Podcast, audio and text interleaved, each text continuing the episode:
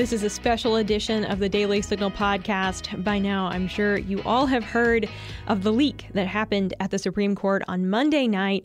A full draft of the Dobbs case decision authored by Justice Samuel Alito was leaked to the press. Politico issued that full draft. It's nearly 100 pages. And right now, Americans are asking the question what does this mean? Is this true that Roe v. Wade is going to be overturned? I had the chance to sit down with Carrie Campbell Severino. She's the president of Judicial Crisis Network, and we talk about what this means at the court level for a breach this significant, for a full draft of a court case to be leaked to the public, um, and also the significance of, of what this means as Roe v. Wade moves forward, and just how likely it is that um, that this is accurate, that it will indeed be overturned. So I'm excited to share this conversation with you all.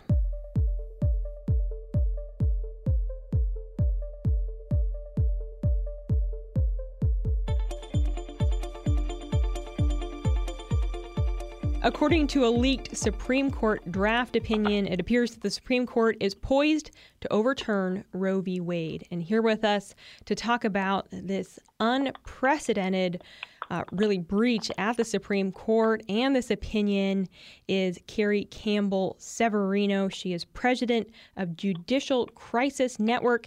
And Carrie is also the co author of Justice on Trial. The Kavanaugh Confirmation and the Future of the Court. Carrie, thank you so much for being here. Great to be here. Thanks for having me.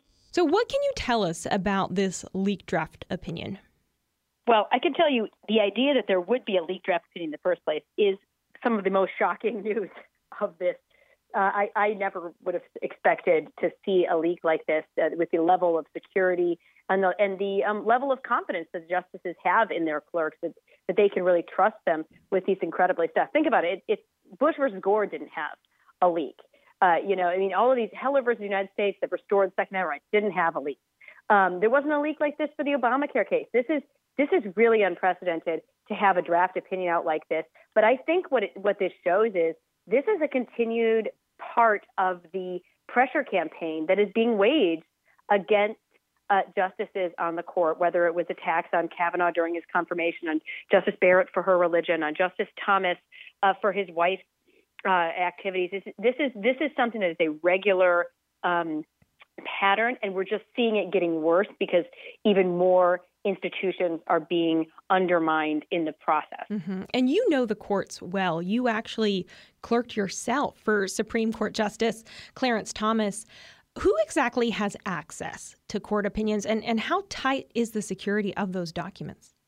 You know, when, when I was there, and obviously things had to change during 2020 when people were working from home, but you weren't allowed to take anything out of the building uh, that would be something like this. The only thing you could take out was maybe a, a brief that had been filed in the court publicly, so it was available everywhere online anyway. So I could read briefs at home, but I could never have taken a draft opinion out of the building whatsoever.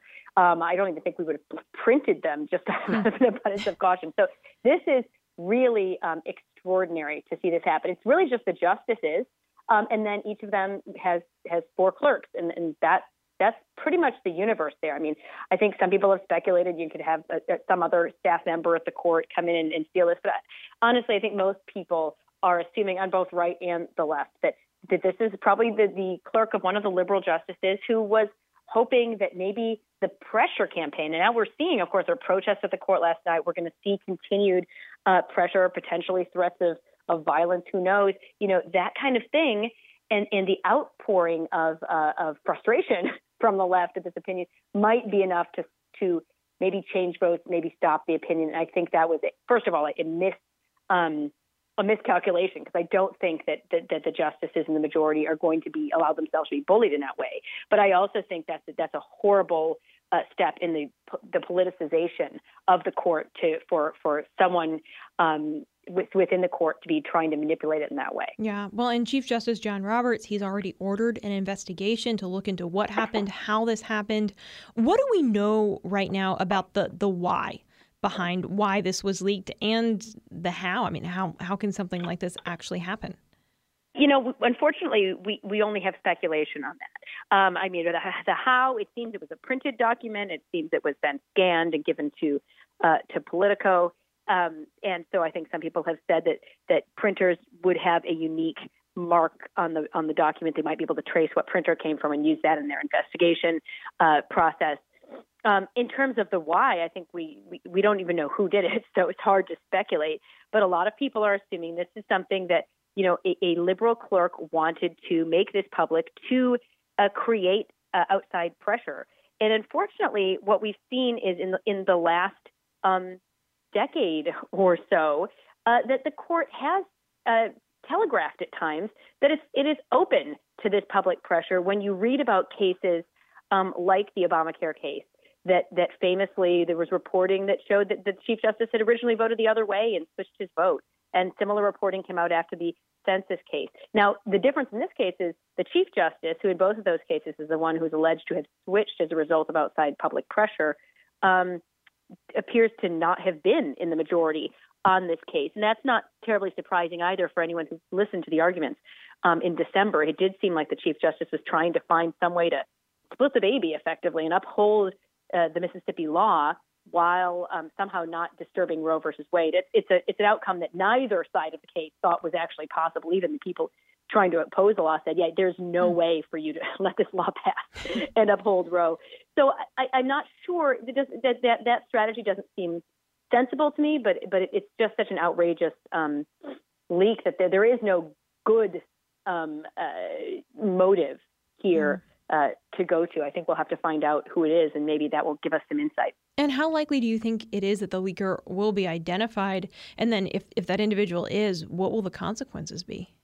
Uh, you know, I'm optimistic that they will find the person. Uh, the consequences, you know, again, it's very unprecedented, so it's hard to know. I would imagine, at a minimum, you're going to lose your job here, and this is go- and this is something that would be a um, a black mark on that person in terms of is this someone you could really trust um, going forward you know indefinitely some people have suggested that particularly for violation in a in a role of trust like this that would make someone uh, potentially uh, either be disbarred or um, or disqualified from being admitted to the bar because not all clerks are necessarily um, members of the bar yet they often have just come shortly out of law school um, so, uh, you know, I think all of those are, are real possibilities. Unfortunately, there's some people, uh, particularly some of the radical uh, left-wing dark money groups, that, that, seem to want to make this person into a hero. And uh, so I think you'll have some people celebrating it as, as this destructive um, act that's really undermining the institution of the court as somehow, you know, a, a, a wonderful contribution uh, to, I, I don't know what, certainly not a good contribution to public discourse, uh, but that somehow, you know, th- that um, the ends would justify the means when it comes to advancing their liberal policy goals. Hmm. As someone who has clerked in the Supreme Court before, what's happening right now in the Supreme Court? What are the conversations that the justices are having among themselves and with their clerks? Oh wow! I mean, it, it, it, that is very hard to predict because I just I can't imagine. They must be just so outraged right now. I think particularly the chief, who was very firm uh, when I was a clerk uh, with uh, ma- making sure the clerks understood the significance of the duties they had to protect the institution of the court, to protect the confidences that were being they were being entrusted with. Um, he just must be outraged because this is yet another event making his court look so political and treating the judges as politicians um, that we, we've seen a tremendous um, decrease in the prestige of the court um, over the past decade, and I think uh, this is this is just another blow to that. So I'm sure the chief justice is is hopping mad, and that's why he's trying to uh, make sure that the person who who um, leaked his opinion is uh, is, is found and uh, and can uh, suffer the consequences. Yeah. Well, as we've talked about, this is completely unprecedented. We've never seen a full draft opinion leaked months really before uh, when that ruling was supposed to come out. That uh, draft opinion was nearly 100 pages long. And Carrie, I, I know you've had a chance to, to read. Um, to read through that. What are your thoughts on this draft opinion from Justice Samuel Alito? You know, the opinion is just a tour de force of um, addressing these areas of law in a way that is clear and um, just uh, straightforward. I, you know, it's it's interesting as you're you're reading through it, and obviously everyone's trying to read through it as fast as possible. It's kind of going, okay, let me pick out the the, the flashy lines, the quoting lines. He, he he clearly wasn't writing this to be a you know to get rhetorical applause. He was writing it to make a clear, persuasive case, and I think that is so refreshing. Uh, he's not trying to uh, come up with cute turns of phrase. He's not trying to hide the ball, which unfortunately happens in all too many opinions, trying to cover up for the fact that the court's doing something uh, uh, that it that it maybe doesn't want to own up to. He just said straight out, "We're we are overturning Roe versus Wade, and and and Planned Parenthood versus Casey must be overturned." Didn't try to pretend to have it both ways. Um, he addressed both how vacuous the reasoning in Casey was. Casey, of course, is the decision that upheld Roe, and yet at the same time rewrote that whole decision. There's a classic case of the type of um, hiding the ball and, and, and obfuscation that happens in these decisions. Um, it claims to be upholding a case and then simultaneously rewrites the entire basis of the case. Um, and, and he pointed out how Casey never even analyzed how, how whether Roe was was actually good precedent and and well founded before deciding it was going to uh, allegedly follow it and then of course rewrite it. Um, and then he goes into the history, and it's just beyond clear uh, that nothing in the constitutional text, nothing in the implications of any amendment, nothing in American history could possibly be deployed to support a right to abortion. It, it simply is, is not there at any possible grounds in the Constitution. And he, he went into excruciating detail on that and then addressed the issue that I think the other uh, lie that's being told about this. One is that somehow people are trying to make the argument that that abortion has a long history in America, and that is simply not true. By the 20th century, um, every single state has outlawed abortion. But when when the 14th Amendment is passed, which is the most common place in the Constitution, people try to find this uh, right. Three quarters of the states had outlawed abortion at all stages. So there's no there's no history for this.